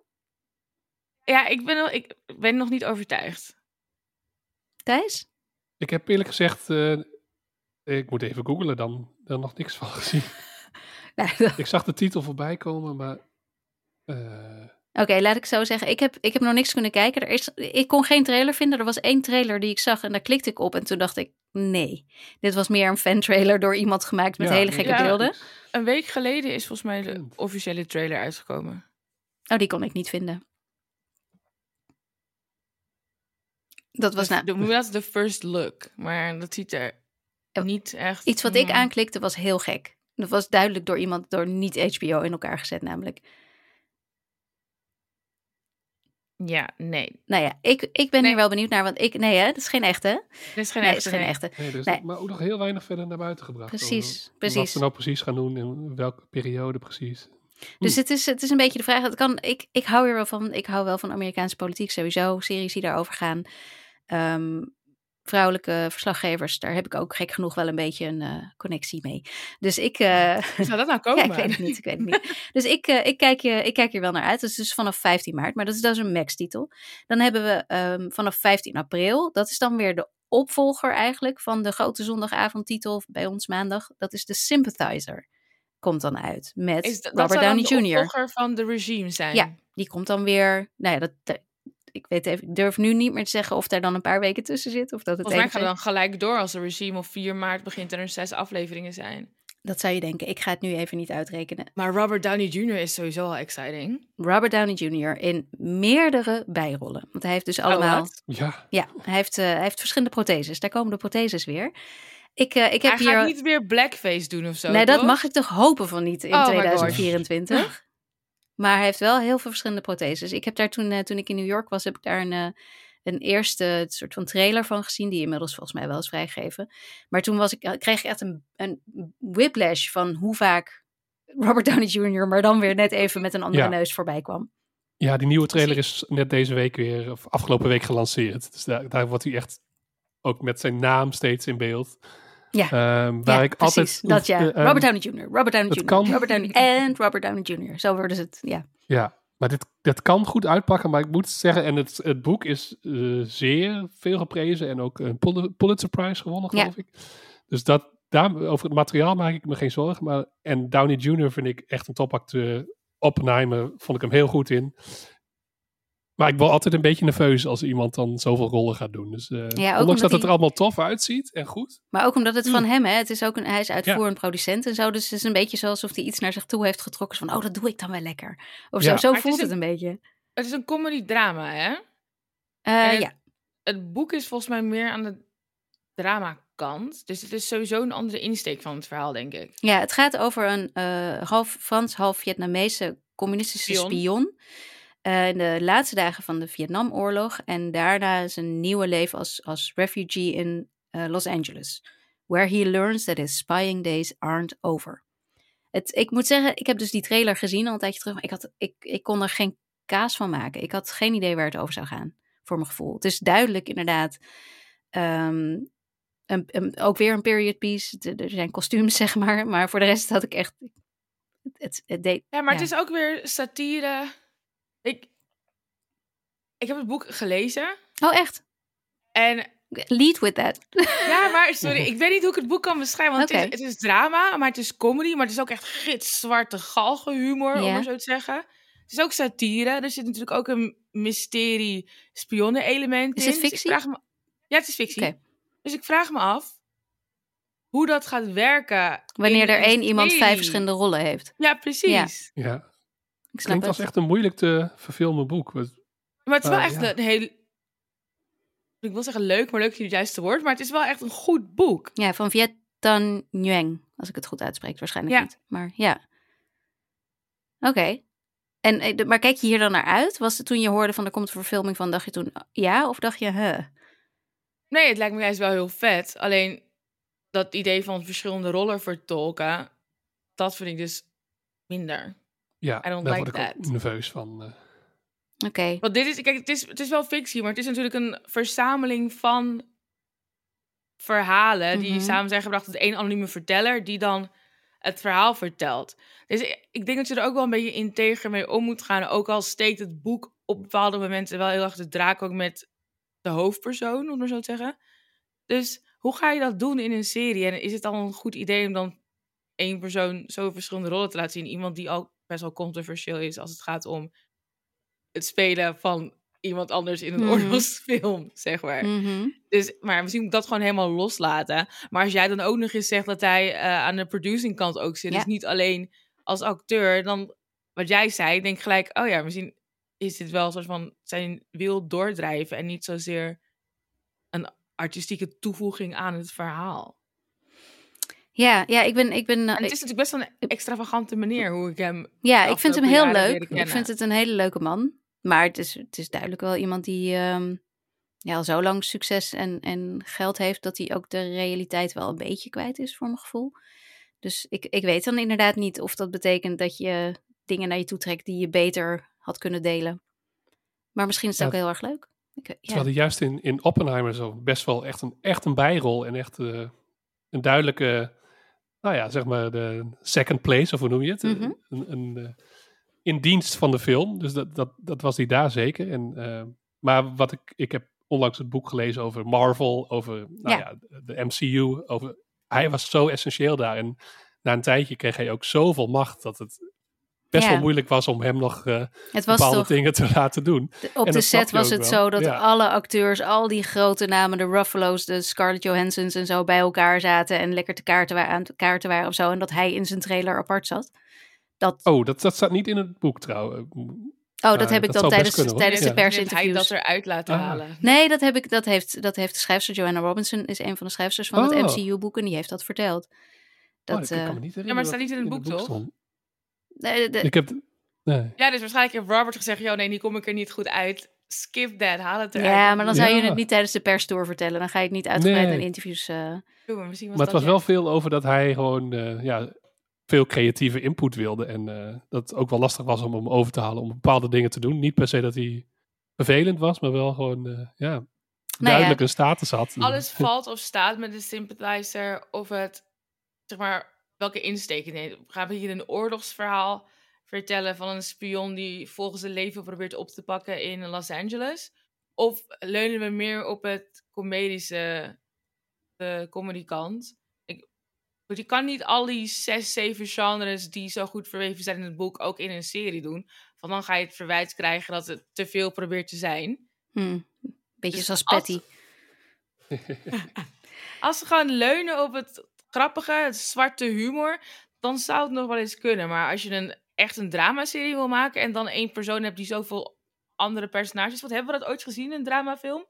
We hebben het in een Nutty Professor gezien en Tyler Perry. Als Ja, dat het ja. niveau wordt, dan... eh, Ja, zeg maar dat soort films. Ja, eh, daar denk je aan. Trap, Daar denk je Daar aan. moet ik Ja. aan denken. Ja. En ja, ik Ja. kan geen Ja. enkele serieuze serie of film bedenken waar één acteur meerdere ja. rollen heeft of had. Nee, nou ja, dat, we, Austin gaan, Powers. we gaan het... Ja, Precies. serieus. Vaak in comedies, dus dat is het ook. We gaan het 15 april. Dan gaan we het zien.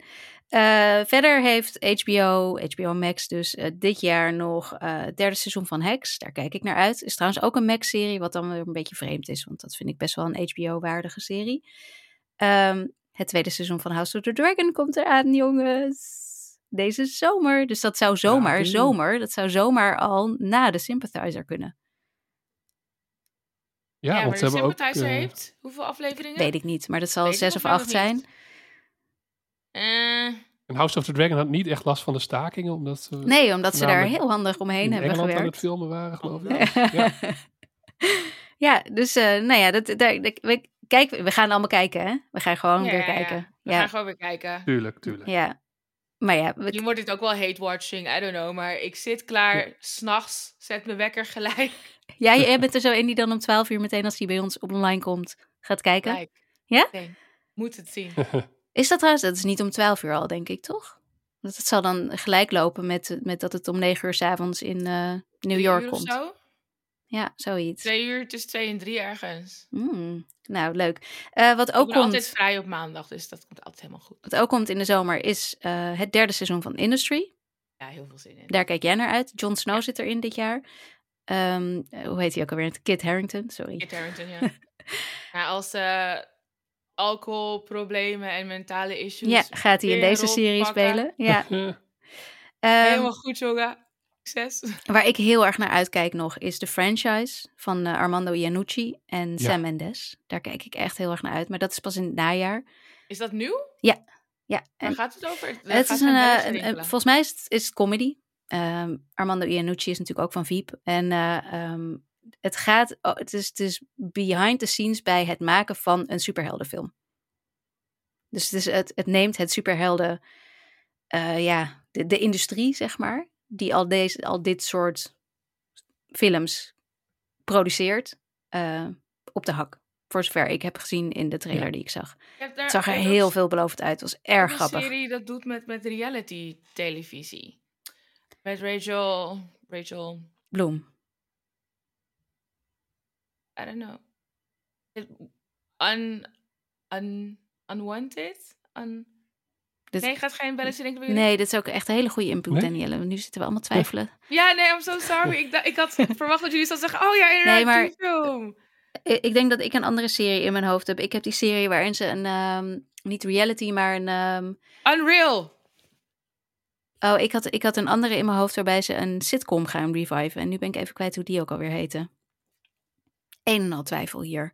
Dat was ook een, een leuke serie die eh, alweer gecanceld is inmiddels. Eh, waarin ze de sitcom waarmee ze... Zij of haar vader, waarmee haar vader succes had. En die gaat zij dan weer opnieuw beginnen. Maar dat is ook een behind the scenes. Dus inderdaad, behind the scenes van een tv-serie of een film of zo. Dat wordt vaker gedaan. Maar dit zag er heel grappig uit. En het is Brits. Brits is sowieso leuk. ja, Precies. ik moet wel zeggen, het voelt wel een beetje... Want eh, het instorten van de superheldenindustrie is ongeveer het verhaal van Hollywood de afgelopen jaar, naast de stakingen. Is dit nog op tijd, deze satire? Het ligt eraan natuurlijk wat het Ja. precies...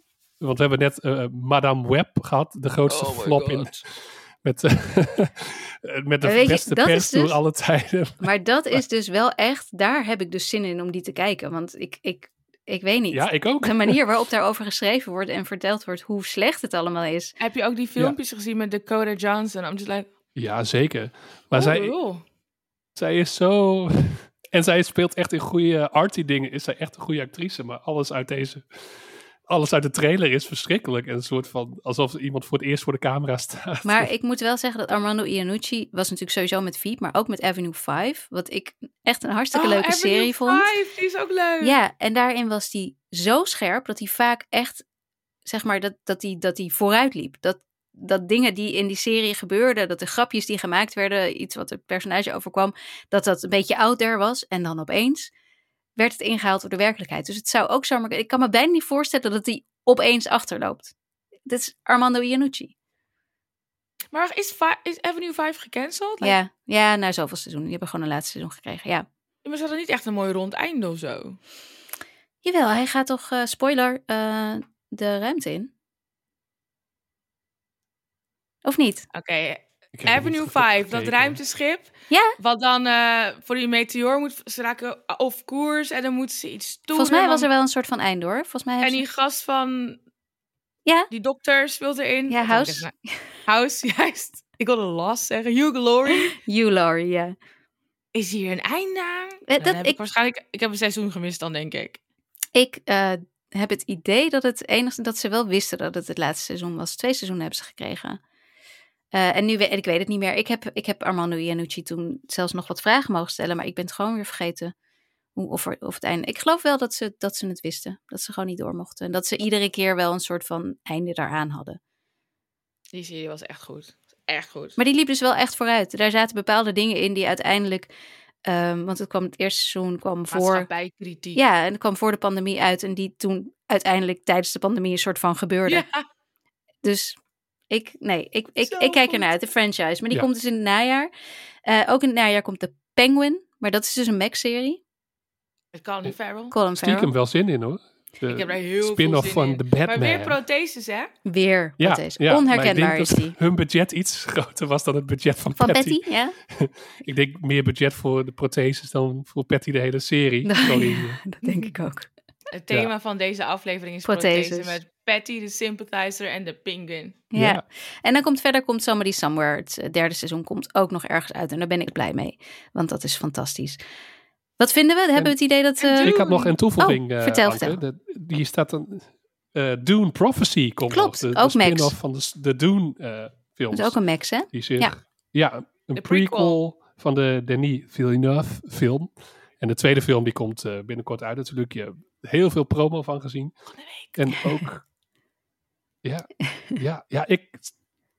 Ook toch wel, toch wel. Ondanks dat Ja? ik de eerste een klein, lichte teleurstelling vond, maar... Ik heb wel maar veel het zin is in deze wel tweede. doen. Het is Dune.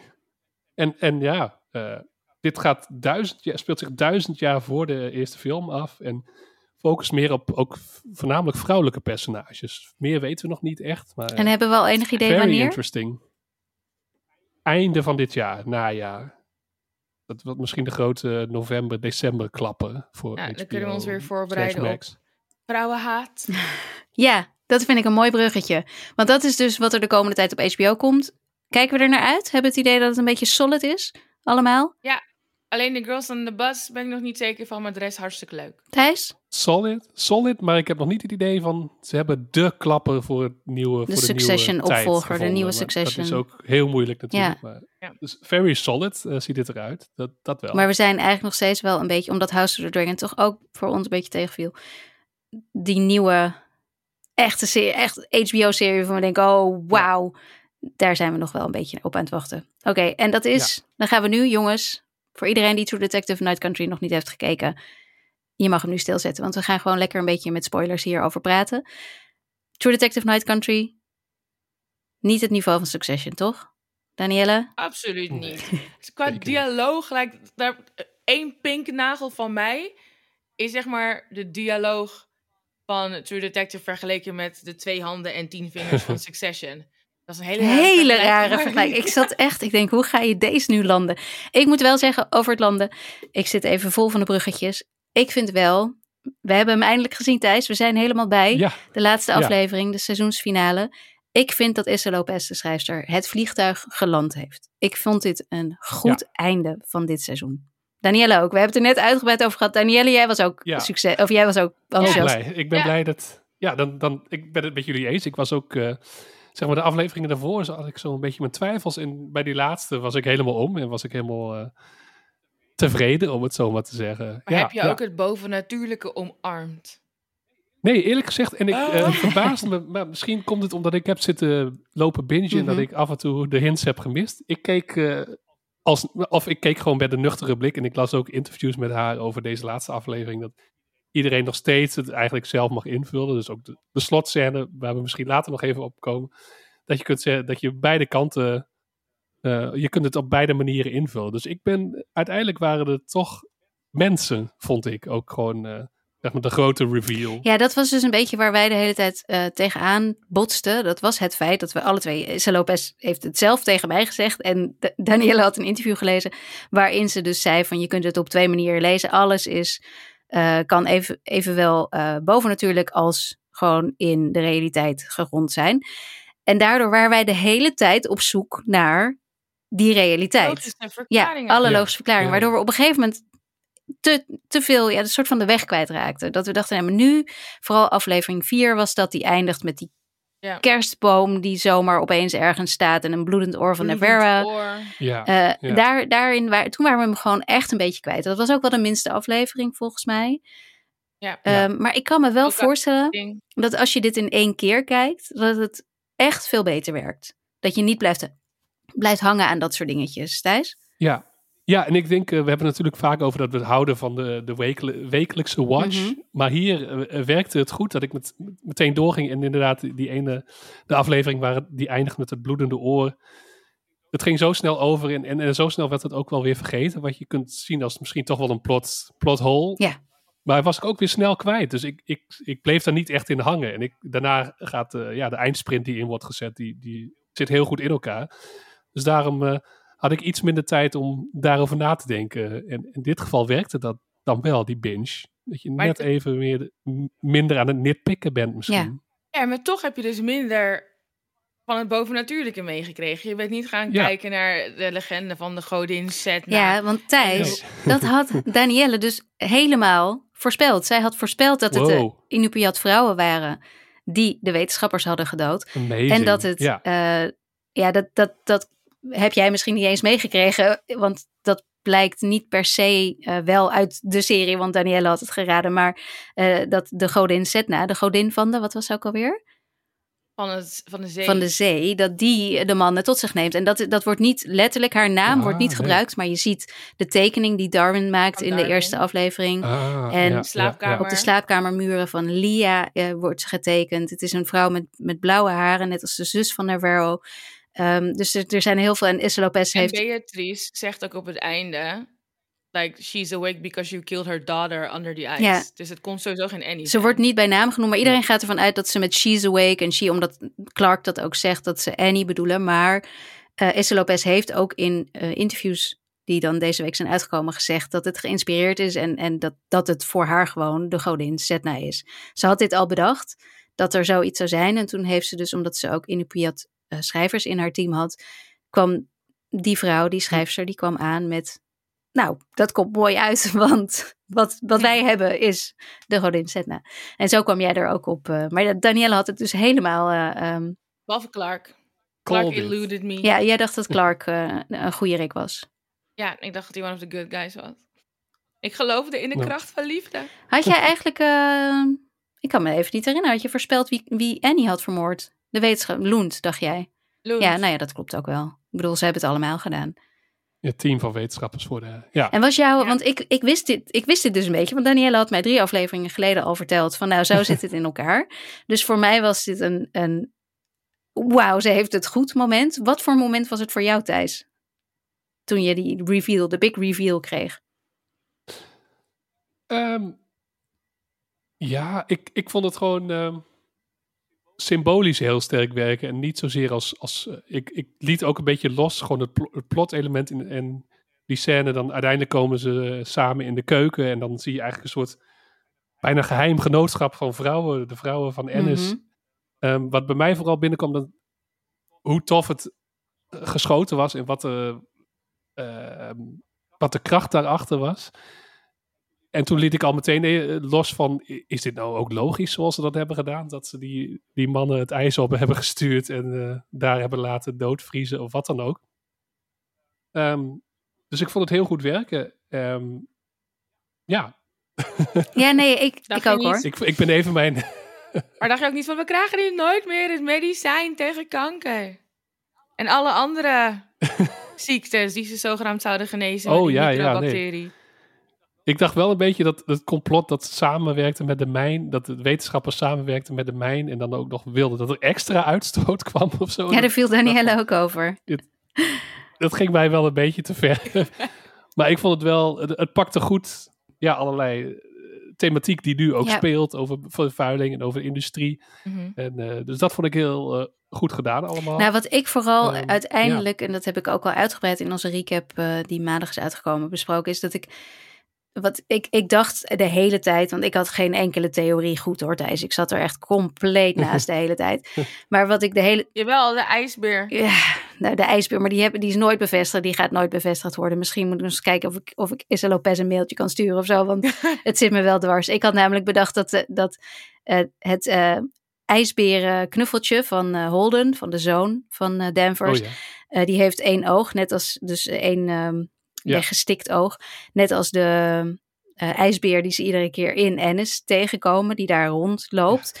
die dus misschien bovennatuurlijk is of misschien niet. En ik had uiteindelijk bedacht van, nou ja, waar de connectie en alles, is dat er gewoon rondom Ennis één ijsbeer is die ooit bij een ongeluk zijn oog heeft verloren en er daarom zo uitziet. En nu verkopen ze in het, eh, wat is het, het, het, het toeristenwinkeltje van, van, van Ennis verkopen ze ijsbeerknuffeltjes met één oog. Dat was en zo komt Holden eraan. Dat was een beetje mijn, eh, mijn, mijn idee daarachter. Maar dat gaat nooit bevestigd worden. Dat is waarschijnlijk ook bullshit. Maar die hele ijsbeer is ook net als de tong een van die dingen die we, die we niet eh, beantwoord gaan krijgen. Wat prima is, moet ik eerlijk zeggen. Maar wat ik dus eigenlijk wou zeggen is, wat ik heel, wat ik de hele tijd zei, is uh, dit heeft met, met klimaatverandering te maken. Dit is een groot Ja. Um, ja, manifest van Issa Lopez om, uh, om dat aan de kaart, uh, op, op de kaart te zetten. Nou, op de kaart te zetten, dat hoeft niet meer. Maar je snapt wat ik bedoel, om hier iets over te zeggen. Terwijl Ja. uiteindelijk, en dat werd voor mij pas echt, echt duidelijk na die laatste aflevering, is dit um, haar manier om het enorme grote probleem van, van al die um, inheemse vrouwen, vrouwen van kleur, uh, vrouwen in het algemeen, Ja. maar vooral met name die groepen, uh, die wereldwijd verdwijnen en waar eigenlijk niet naar gezocht wordt, omdat dat gewoon is zoals de wereld werkt. Om daarvan te zeggen, maar dit moet niet zijn hoe de wereld werkt. Wij veranderen het verhaal, wij geven er een ander einde aan. Ja. En dat vond ik zoveel krachtiger dan dat ik vijf afleveringen lang dacht dat deze serie, dat de boodschap van Ja. deze serie zou zijn. Ik was daar echt, ik, ik vind dat nog steeds echt heel tof. En, en ja, ik kan niet anders dan, het, dan, dan daarom deze, dit seizoen van True Detective uh, hartstikke krachtig vinden. Ook al zitten er 16.000 gaten in het plot. En Ja. dingen die wat mij betreft niet helemaal kloppen. Uh, ik bedoel, hè, waarom, uh, waarom konden ze opeens geen auto rijden in de storm? Terwijl Piet dat wel kon. En hoezo was die ijsschot zo dicht bij het Salal? En hoezo... Waarom konden ze foto's van het dossier van NIK maken... terwijl het in het huis van Henk Precies, er zitten echt wel een paar hele grote fouten in. Maar over het algemeen ja, is, dit, is dit het soort serie waarbij ik die dingen los kan laten. Ja, dat, uh, dat had ik ook wel. Um, ik had wel op het moment dat de catchphrase... Ja. Time is a flat circle voorbij kwam. Ja, ik rolde heel hard met ik mijn vond het uh, niet nodig. Ja. Ja, ik, vond, Ja, ik, ik had eigenlijk het ook... allemaal niet nodig. Maar dat had jij dus Als ook... er helemaal geen connectie was geweest, had ik het prima gevonden. Als het gewoon Night Country was. Ja, ze hadden uh, gewoon... Ze hadden, ja. Want uh, voor zover ik nu uh, achteraf vaak heb gelezen... is dus dat Issa Lopez dit idee had... en dat ze naar haar toe zijn gekomen om Ja. te zeggen... kun je een True Detective, kun je dit True Detective maken, Ja. zeg maar. Omdat ze het, de naam daarvan... omdat ze de, de, de, deze franchise eigenlijk wilden voortzetten... Terwijl het waarschijnlijk sterker was geweest als het hele True Detective er niet bij was geweest. Want dan had je dus ook dat gebitch niet gehad online. Want Al jezus, haters. sorry hoor, maar daar werd ik toch wel echt een beetje naar van. Ja, ja.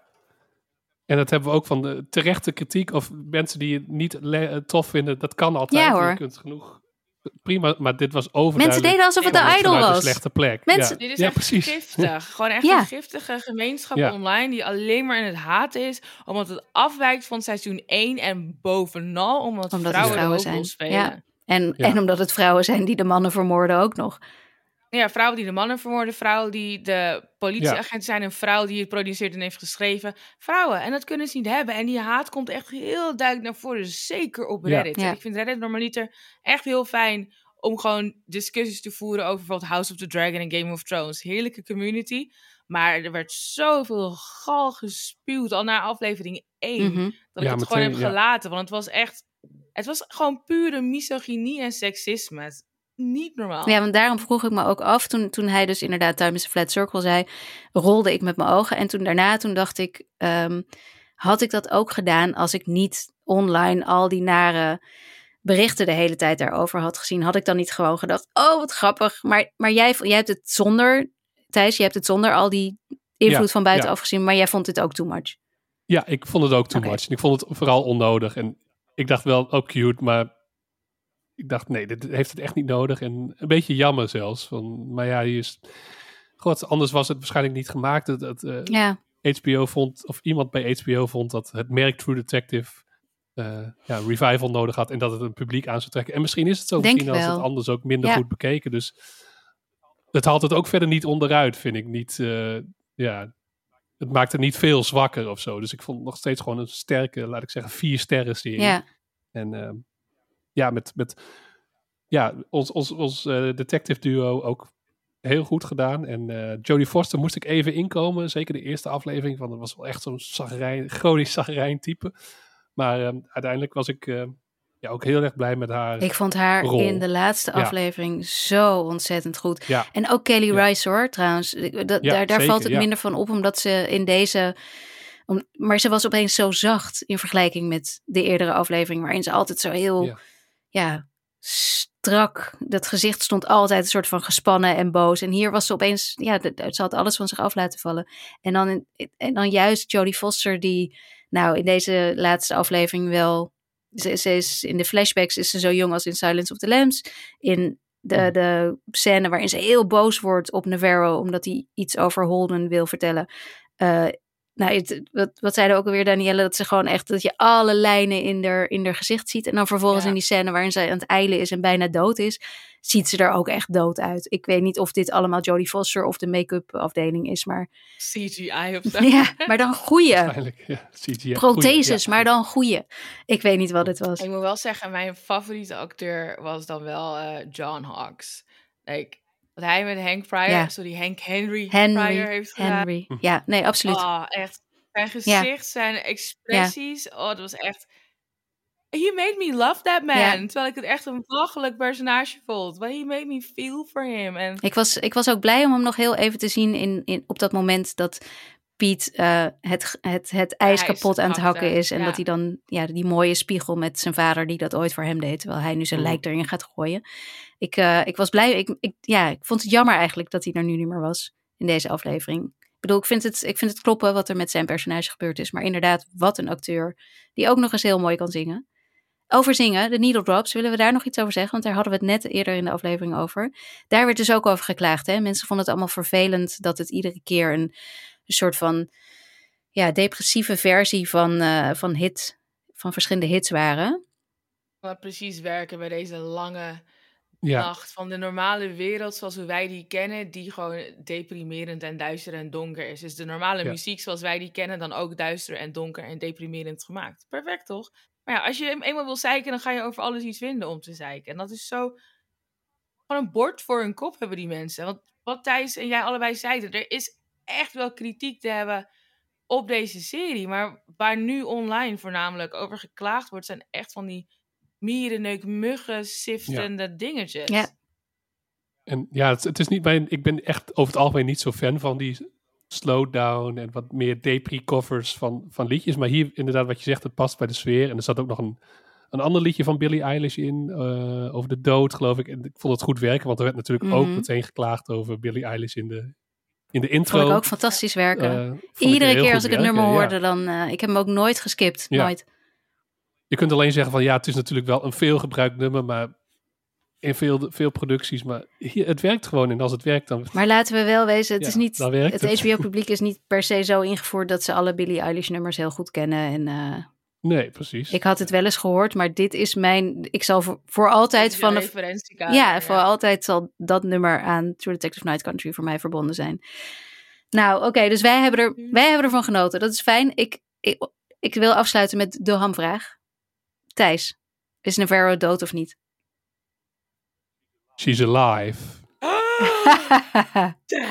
Ik, eh, ja, ze leeft en ze, ze is er. ik heb nog een vraag voor je. Ik heb nog een vraag voor misschien je. met een, nog een, gewoon tweede seizoen. Maar ik heb nog een vraag voor Ja, je. Voordat we hierover doorgaan, waren het, was het een stukje hersen of een tand, tand die op de In de muur muur. in het huis van Danvers zat toen Oh ja, dat... Piet aan het eh, schoonmaken was?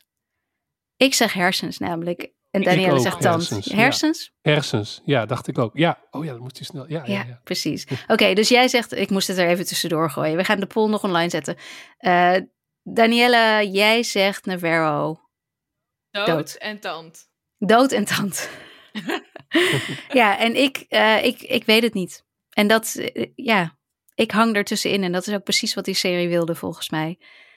Eh, ze zou zowel levend als dood kunnen zijn. Eh, alles wijst erop dat ze inderdaad heeft gekozen om dood te gaan. Maar het zou ook zomaar kunnen dat ze een mooi huis ergens aan de meer heeft gekocht. Waar ze Ja. in het daglicht zit. En waar Danvers en Lia gezellig op bezoek komen. Dat zou toch ook een mooi einde zijn. Maar True Detective? Sunny Country, eh, Hawaii 2.0 Ja, met, met. Navarro in de hoofdrol. Is het wat? Of met wie gaan we, wie, met wie gaan we het volgende seizoen casten? oeh, even denken. Hmm. Ik zou wel weer... ehm, die speelde in For All Mankind Kinnaman. Joel Aha. Kinnaman. Oké. Die speelde ook in die politie-serie met die dame. Maar die, hij was dan met een vrouwelijke, aan een vrouwelijke detective gekoppeld. Wat ook een beetje zo'n gritty nitty vibe vibe had. Maar en als je nou gewoon een filmster mag doen, want het zijn altijd filmsterren. Maar Joel Kinnaman is een filmster. Ja, maar hij is ook een For All Mankind. Dit was Jodie Foster's eerste... Joel Kinnaman is een filmster. Heb je zijn laatste horrorfilm gezien? Heb je zijn kersthorrorfilm Nee. gezien? Hij heeft een kersthorrorfilm, eh, Silent. Night. Like, Filmster Joel Kinnaman. thank Volgende you. seizoen van True Detective. Thijs, heb jij nog een leuke suggestie? Ehm, ik zou in elk geval voor een man-vrouw duo gaan deze Mhm. keer. Een mix, let's mix it up. Misschien wel Leo wel. Le- Leonardo DiCaprio, als we toch iedereen mogen casten. Leonardo DiCaprio en Kirsten Dunst. Zo. Oké. Oh, als, ik- als we een vrouw moeten doen, dan zeg ik Joel Kinnaman en Margot Robbie. Oeh. Oh ja. Barbie herself. Nou, dan eh, regie. Je wil graag Greta serieus Gerwig. rollen. Dus, bring it. Ik kijk er naar uit. Nou, HBO, als jullie nog meer suggesties nodig hebben, jullie weten ons te vinden. Jongens, dit was hem. We zitten op eh, eh, een uur en meer dan twintig minuten. Dit is een eh, Hoi. hele lange aflevering geworden. Maar we hadden ook veel te bespreken en het was ook heel gezellig. Eh Danielle, ik bedank jou alvast. Super, super Thanks bedankt. voor de uitnodiging. Ja, het was weer heel gezellig. Eh, ik ga Erg leuk. Erg ik leuk. ga ook eh, onze patrons als altijd weer even bedanken. Bedankt dat jullie met ons mee hebben geluisterd naar de recaps de afgelopen weken. Ik ga het missen. Ik ga het heel erg missen iedere week. Niet zozeer de tijd die het kostte, maar wel het eh, met jou kletsen over deze leuke serie. Ehm, je, je kunt alle recaps, als je ze nog niet hebt gehoord, terugluisteren op Patreon. Ehm, dan moet je lid worden, maar daar steun je ons ook meteen een beetje mee. En dat is heel fijn. Daar heb je dus de recaps van True Detective Night Country, maar ook die van Succession en The Last of Us staan er nog op van alweer ruim een jaar geleden. En de Teletijdmachine kun je daar ook vinden met afleveringen over Band of Brothers, The Simpsons, The OC, Freaks and Geeks, The Sopranos en nog veel meer. Anime. En anime. Dankjewel, die hele leuke Japan over Japanse tekenfilmseries die Danielle heeft gedaan. In Nederland. In Nederland. Vrouwtje Theelepel en zo. Ja, was heel leuk. Oeh ja. Eh, verder kun je ons volgen op social media, dus op Threads, Blue Sky, Twitter, Instagram via Skip Intro NL. Je kunt lid worden van onze Facebookpagina. Dat worden steeds meer mensen. We zitten al boven de 400. Hartstikke leuk. Eh, de link staat in de show notes. Eh, je kunt ons ook altijd een mail sturen op podcastskipintro@gmail.com. Je kunt je abonneren op onze nieuwsbrief, een popcultuurbrief van Thijs, die van mij heet I'd Like to Watch, die van Danielle heet Doorkronkelen. En die link zal ik ook in de show notes zetten. Die gaat wel vooral over voetbal, maar je hebt ook altijd tv-tips eh, volgens mij erin staan. En cultuur. En cultuur. Echt zien. eh, Precies.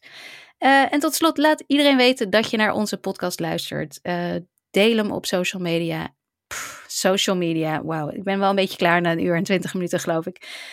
Laat een goede recensie achter. Geef sterren, duimpjes omhoog en al dat soort dingen. En abonneer je ook. Hè? Dus dan, dat, ik geloof dat je dan moet klikken, zo van dat je de podcast moet volgen. Doe dat, want dan krijg je hem iedere week gewoon altijd, als die uit is, in je podcast-app. Jongens, ik ben klaar. Ik, eh, ik heb het gehad. Volgende week komen we terug met in ieder geval de gold en vast nog veel meer. Danielle, dankjewel. En eh Thijs, tot dan. Tot volgende week. Bye. Hashtag teamtand. Yeah.